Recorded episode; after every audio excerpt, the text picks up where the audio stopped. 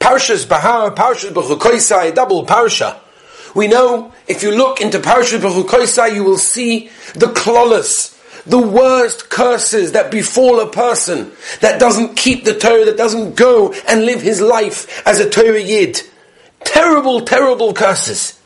But then what's interesting to note is that all of a sudden comes Shishi, comes Perik Chov Zayin, and the Torah switches to the parasha of Eirech Halai, when a person values himself and gives the monetary value of himself to the Beis Hamikdash, asks the Chozeh m'Lublin why?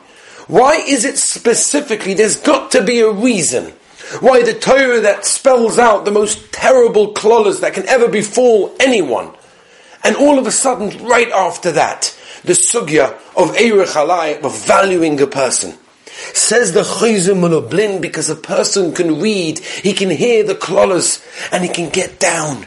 He can get despondent. What's going to be? What's going to be with me? Is my Torah worth anything? Is my, my davening worth anything? Am I worth anything? You hear all of these klolas and you think, oi, I'm on the lowest level. What's going to happen? And then all of a sudden the Torah uplifts us and talks about Halai to show that every Jew, every Yid in Klal Yisrael has such a tremendous worth. There's nobody that's not worth anything. Everyone's worth so much and we don't realize it and we sometimes belittle it. The Ribnitzer Rebbe once needed a minyan for Mariv. It was late at night. And the Gaboim of the Ribnitzer Rebbe managed to gather nine people who hadn't davened at that hour. And they found a Yid, there was a ninth man who had already davened. But he decided to daven again. He didn't tell them that he davened already. He's going to say, no, I want to daven with the Rebbe. She said, no, I haven't davened already. And as they gathered together, they started, they wanted to start, the Rebbe looked around and he pointed and he said, has everyone davened over here? And everyone said, no, no, no, nobody davened. And he said, it can't be. Someone's davened. And he found it was him. Afterwards, the man was asked, are you not ashamed? Are you not ashamed? You were caught in the act. The Rebbe realized that you were davened already. Are you not embarrassed? He said, no. He said an incredible answer. He said just the opposite. He said, for 30 years, I never considered my tefillah to be meaningful. Who's listening? Who cares?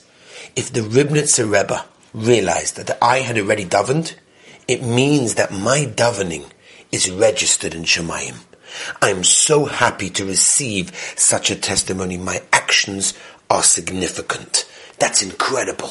If that's with a regular guy with a mariv, what's with every single time we make a bracha and we wash the Sedayim and we say Asher Yotza and we say Birchas Hamozin and we put on tzitzis and tefillin and we say thank you to someone and we give tzedakah. All of the things that we do, we little realize how important, how precious they are to the Ribono Shel Olam.